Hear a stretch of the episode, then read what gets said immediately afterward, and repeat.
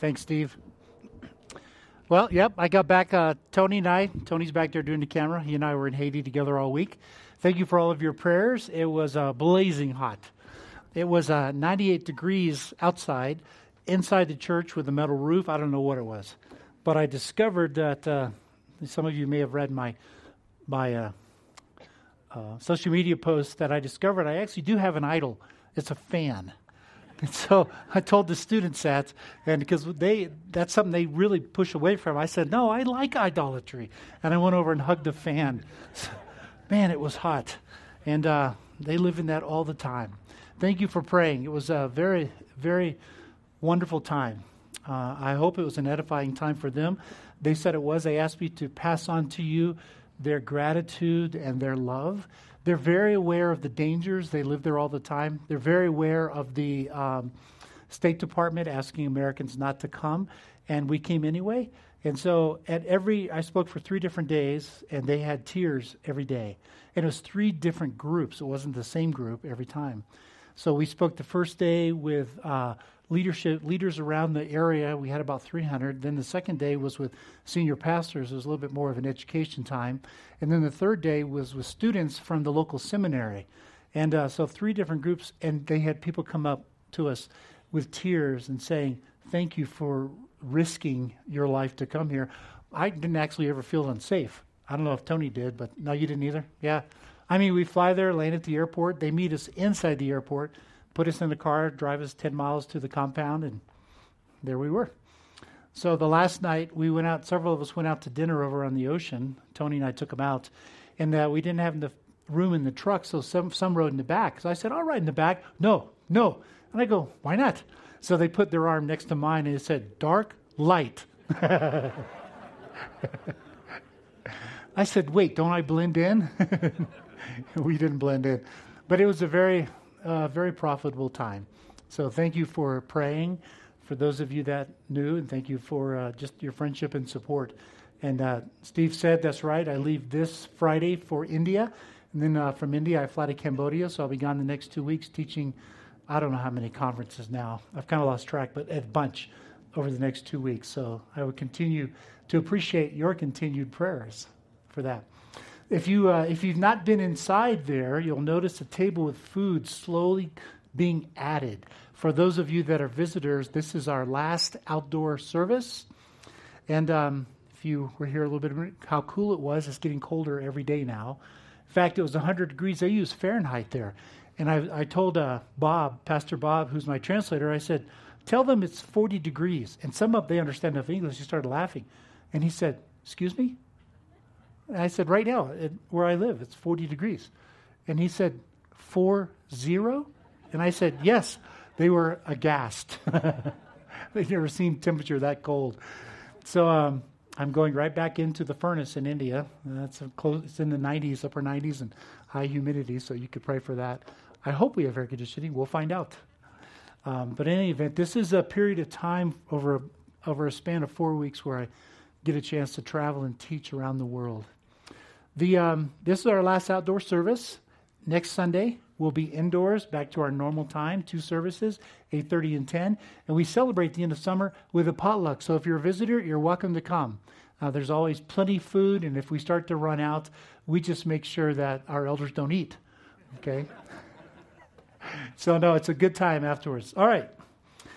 We are doing a, finishing a series this summer on the parables. And I called it the messiness of the kingdom.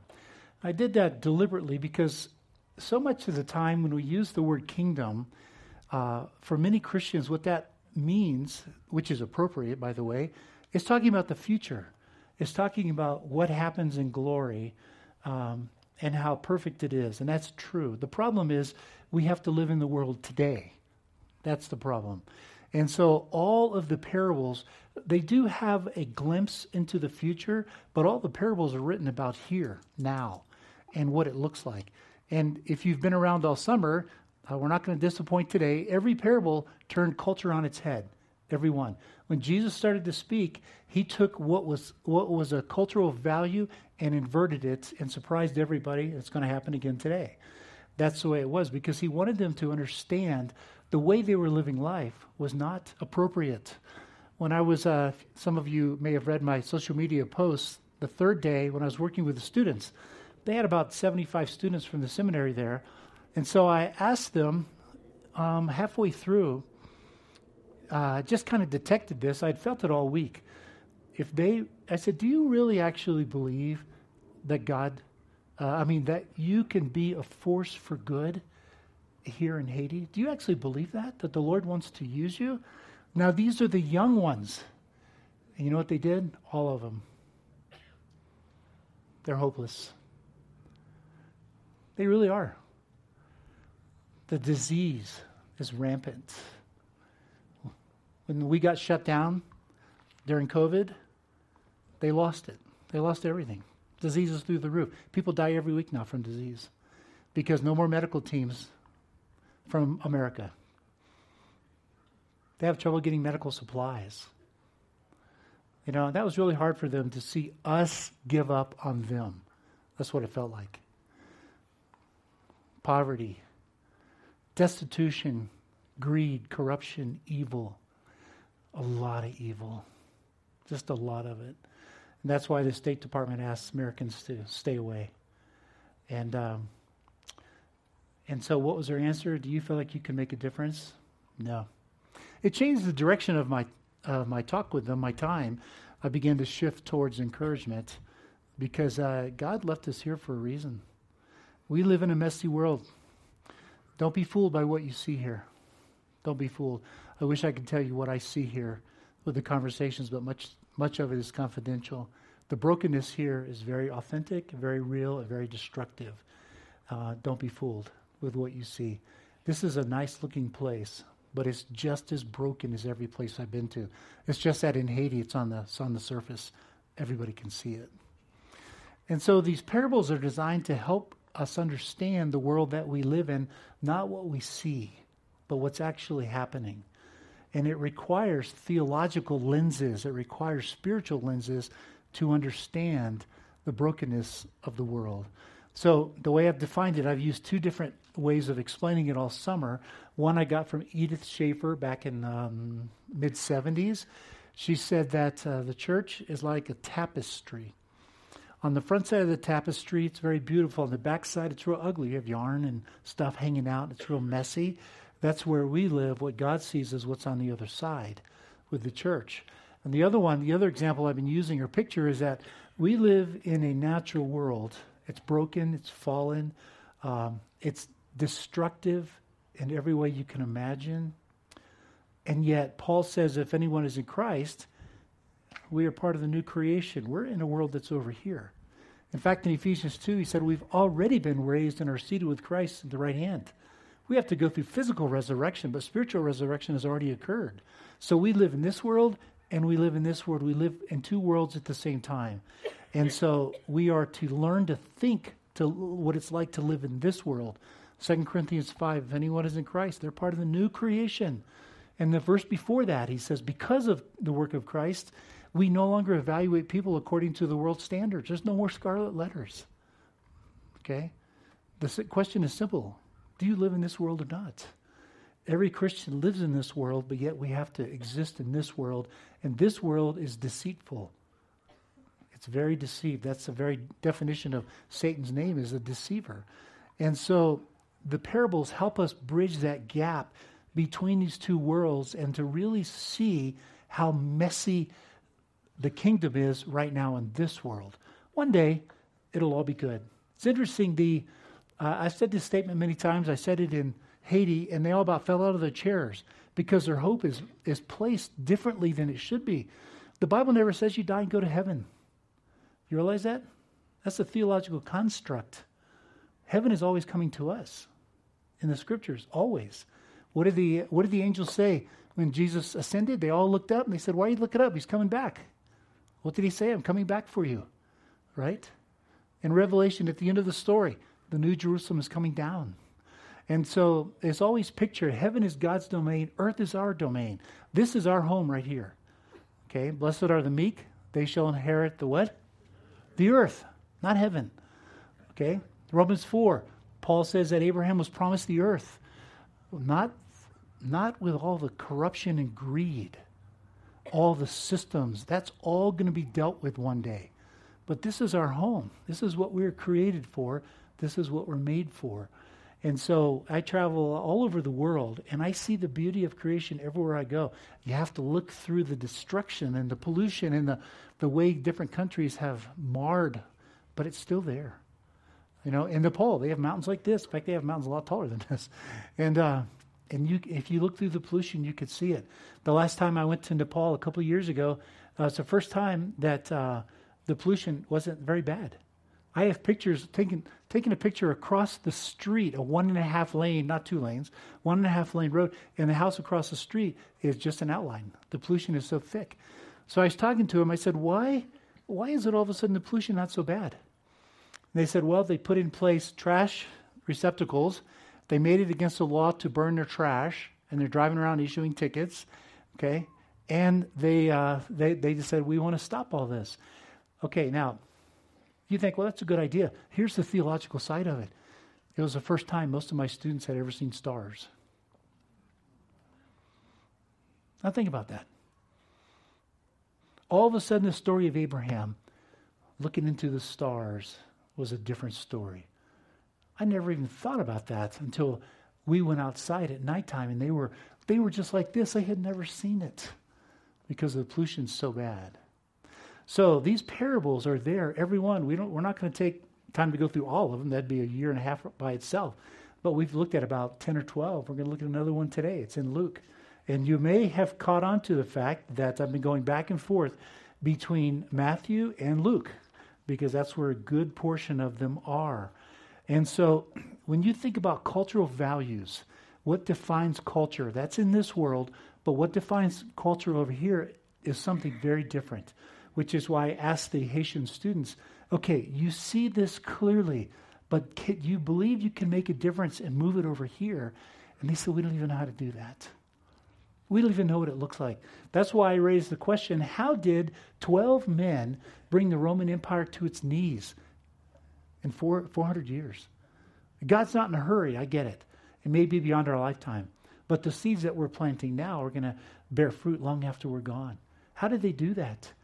If you were to go tackle the Roman Empire, where would you start? You'd probably start with the military and the, and the leadership. That's not where Jesus started. He started at the bottom.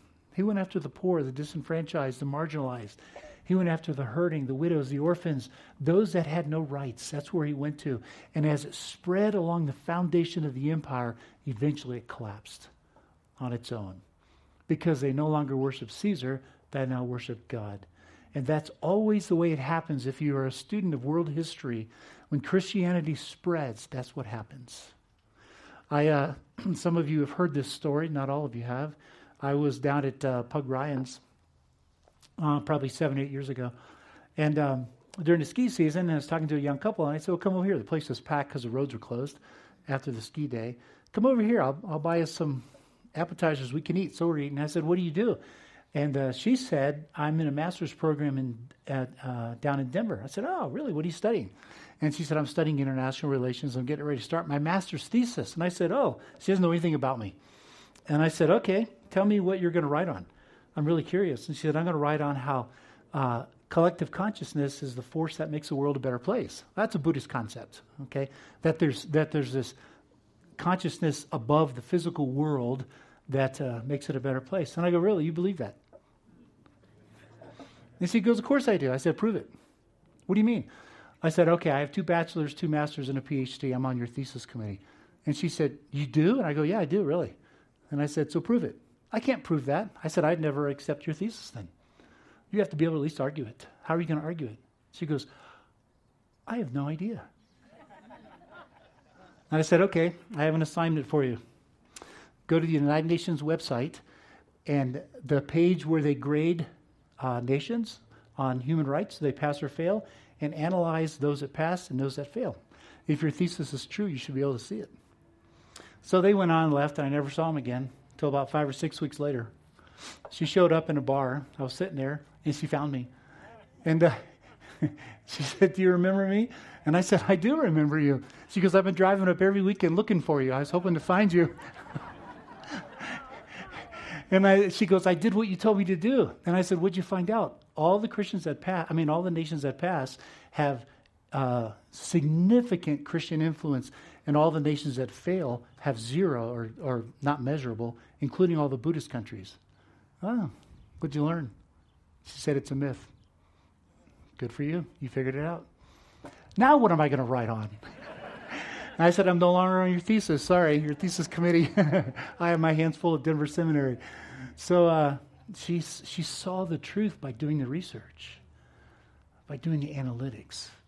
Where Christianity is not present is a horrible place. The values that govern culture are horrible. Where Christianity is in force, the values that govern culture are phenomenal. Not that we live according to them all the time. I'm not saying that. Nobody's perfect. But there is a massive difference. So when I started teaching overseas, I almost always go to the countries with very little Christian influence. Very little. And these parables unpack all of that messiness. So today there's a parable in Luke 16. There was a rich man who was dressed in purple and fine linen and lived in luxury every day, verse 19. And his gate was laid, at his gate was laid a beggar named Lazarus, covered with sores and longing to eat what fell from the rich man's table. So, this is the story of the rich man and Lazarus. How many of you have heard this story? Let me see. How many of you have not heard it? Anybody out there? So, a couple of you. All right. It's a well known parable. Okay, the time came when the beggar died, and the angels carried him to Abraham's side. Uh, the rich man also died and was buried. In Hades, where he was to- in torment, he looked up and saw Abraham far away with Lazarus by his side. So he called to him, Father Abraham, have pity on me, and send Lazarus to dip the tip of his finger in water and cool my tongue, because I am in agony in this fire. But Abraham replied, Son, remember that in your lifetime you received your good things, while Lazarus received bad things? But now he is comforted here, and you are in agony. And besides all this, between us is a great chasm that's been set in place, so that those who want to go from here to you cannot go nor can anyone cross over from there to us. So he answered, Well, then I beg you, Father, send Lazarus to my family, for I have five brothers. Let him warn them so that they will not also come to this place of torment. Abraham replied, They have Moses and the prophets. Let them listen to them. Think about what he just said.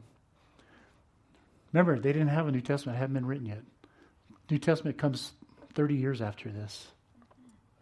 Their Bible was that Moses and the prophets. No, Father Abraham, this rich man said, but if someone from the dead goes to them, they will repent. He said to them, If they do not listen to Moses and the prophets, they will not be convinced, even if someone rises from the dead. Okay, it's a well known parable. Most people think of it in terms of what happens in eternity, and I think that's the wrong orientation because we're still in this world here and we transport it here but he's trying to he's trying to show them something you may remember all the way back in chapter 15 he's talking to tax collectors and sinners and the pharisees are sitting on the side waiting just to test him and to jeer at him a little bit so he's going to answer a question there he's going to discuss a topic that they're very familiar with you see the, the prevailing jewish thought during this time was that the rich were blessed by god and the poor were not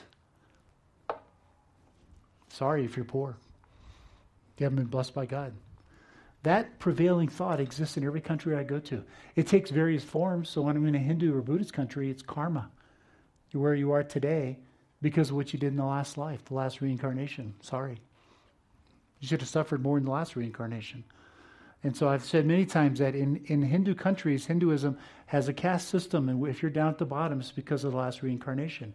The best thing this person can do is spit on this person so they'll suffer, so in the next reincarnation they will move up.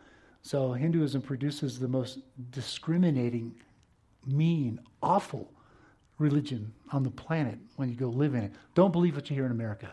It's not true, okay? These people down here, they know that they struggled, they didn't do well in the last reincarnation, so they don't try to help themselves at all. Right? I have pictures of The United Nations coming in and putting in freshwater wells. Five, six years later, the tags are still on it. They won't use it. The well's there, and you have a picture of them dipping water out of a pond covered in scum. Because if they try to better themselves, they're going to stay down in the next reincarnation. Well, there's not much different here. You're blessed by God if you're rich, and if you're poor, well, it's too bad. You're just not a good person.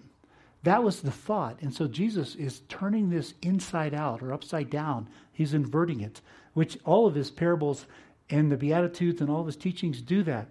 You see, the rich man has enough food to take care of the poor man. Lazarus is right at his gate.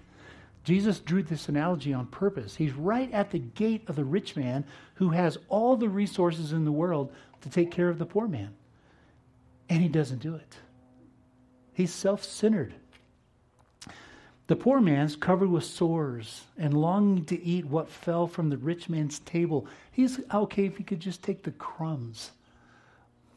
You know? People ask me if I feel guilty when I go overseas and I see this incredible poverty back in the back countries of these nations. You know, I don't feel guilty, but I am driven. I'm compelled to give more, to give more, to give more. You know, I know a lot of people that have traveled these countries, and uh, they're fun to travel when you're in five star hotels. But when you get away from the hotel into the back country and you see what life is really like, when I get to Cambodia in two weeks, uh, these people they live in slums. It's a phenomenal thing to me that these Christians. There's about I'm going to be speaking to 140, I think. That most of them have never been had any education. Many of them don't even have never read the Bible, and yet they naturally went out and started serving these poor people. So I have pictures where there's a, a, a, a uh, just board there with a piece of board with a bed on it and a metal shack. That's their house. They all sit on the bed, they eat on the bed, they sleep on the bed because it's underwater. And they have to walk through sewage to get to this bed. All right? It's incredible. And the, the Buddhist leadership won't help them. Why? Because you deserve it because of karma. You see how terrible these things are? And so here you have a rich man and you got a poor man right at the gate to his house, and he won't even give him the crumbs. So the beggar died, and the angels carried him to Abraham's side, Abraham's bosom, some of your older translations say. That's a picture of what happens to the Christian when they die. We are escorted into the Lord's presence. That's what happened with Stephen when he died. Okay? We go all the way back to Elijah, and the angels showed up and carried him. That's what happens to you when you die. You've got nothing to worry about if you're a believer in Jesus. When you close your eyes, you open them, you're in a different place. So then, he carried him and uh, to Abraham's bosom. The rich man also died, and he was just simply buried. There's no language here about anybody showing up to help him to be carried. So he's in torment. So what does he say? He says, Father Abraham, I learned my lesson. Please forgive me.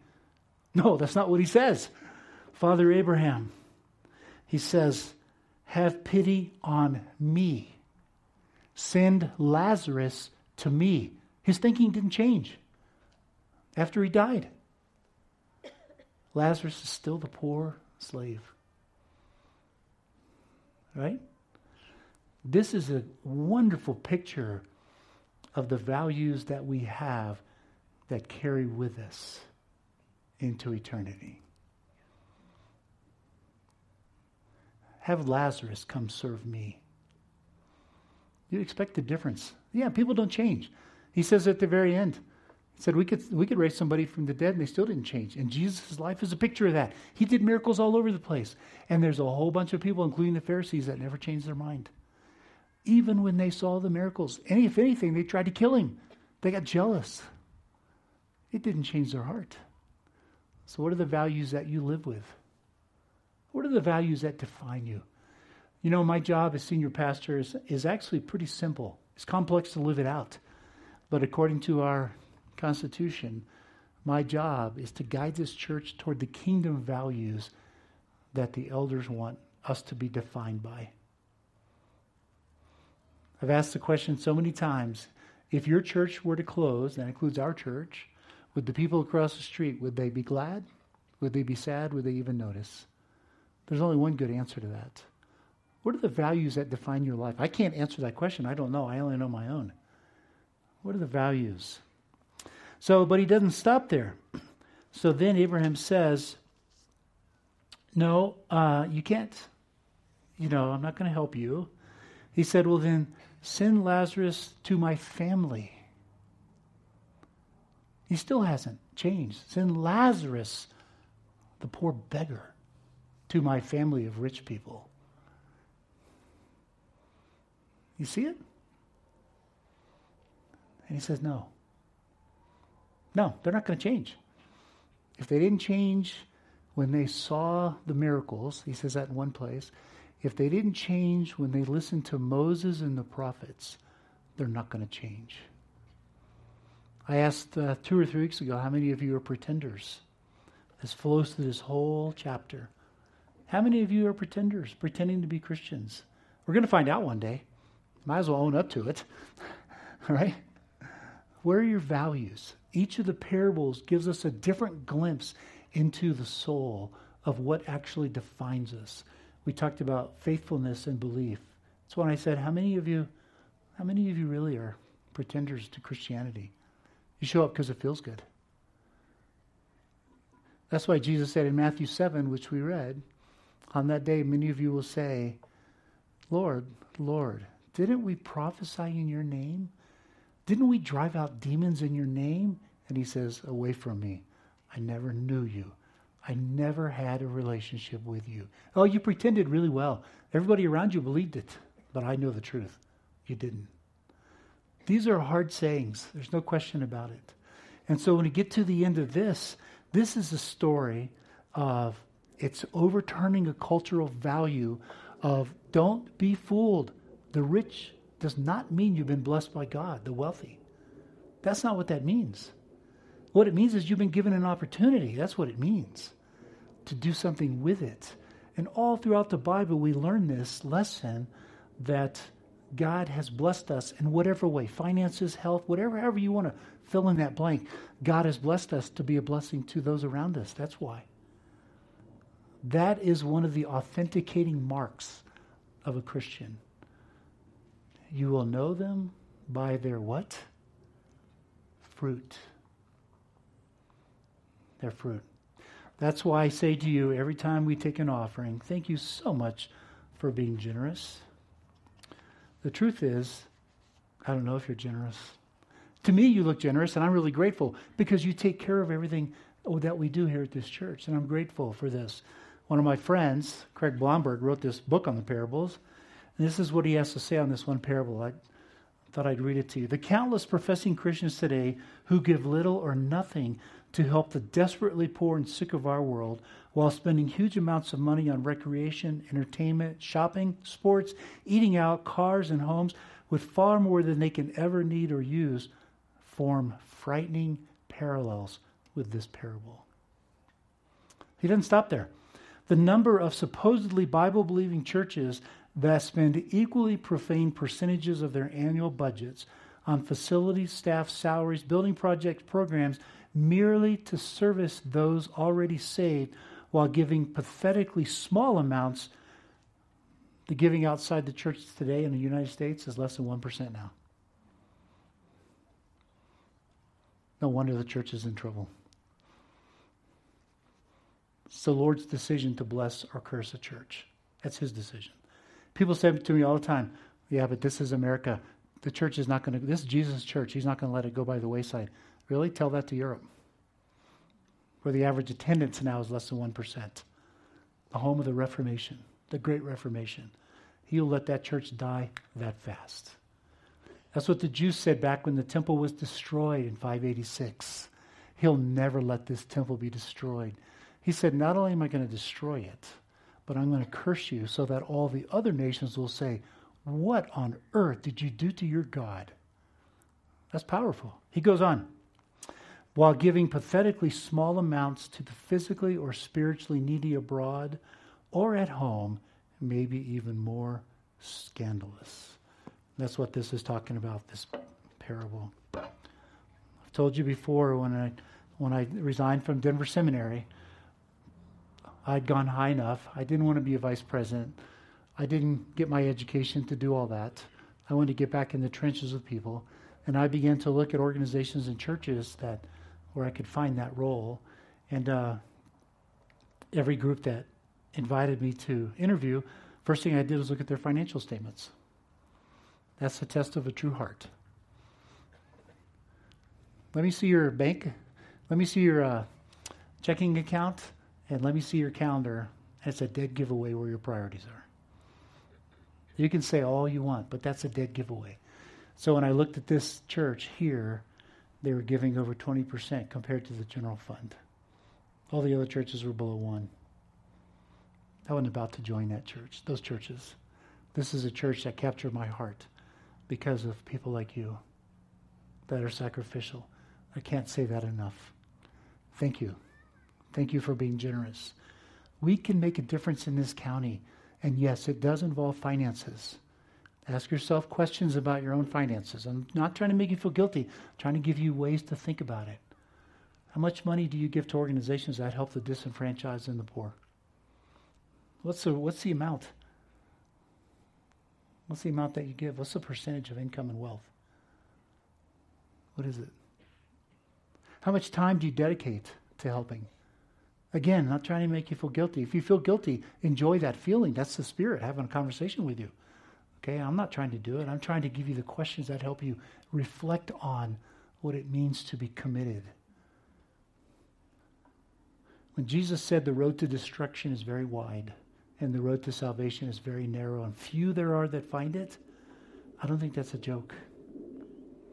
So we should always be examining our own spirit. Always. Always.